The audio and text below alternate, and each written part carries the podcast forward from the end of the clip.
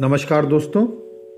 परम पूज्य श्री श्री रविशंकर जी की ज्ञान श्रृंखला से आज जिस ज्ञान पत्र को हम सुनने जा रहे हैं, उसका शीर्षक है, करते जाओ जब तक वह तुम्हारा स्वभाव न बन जाए। जी हाँ किसी भी कार्य को स्वभाव बनने तक करने से उस कार्य से होने वाली थकान समाप्त हो जाती है, सहज हो जाता है।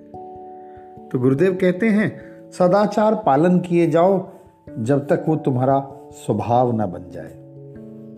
मित्रता, दया और ध्यान, अभ्यास की तरह जारी रखो, जब तक यह न समझ जाओ कि ये तो तुम्हारे स्वभाव ही है।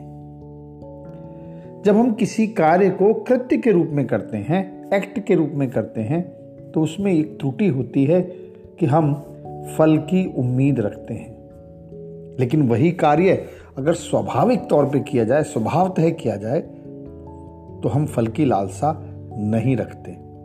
बस सहजता से कार्य किए जाते हैं।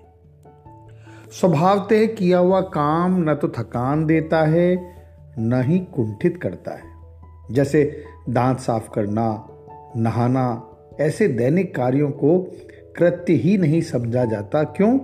क्योंकि वो तुम्हारे दैनिक जीवन से जुड़े हुए हैं। इन सबको तुम कर्तापन के बिना करते हो।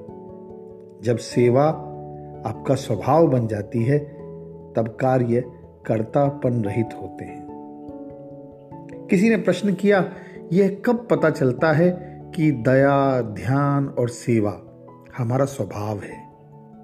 गुरुदेव कहते हैं, जब तुम इनके बिना रह नहीं सकते। ज्ञानी इसीलिए अपने अभ्यास जारी रखते हैं ताकि वो औरों के लिए उदाहरण बन सकें। हालाँकि उनके लिए किसी भी अभ्यास की कोई आवश्यकता नहीं है।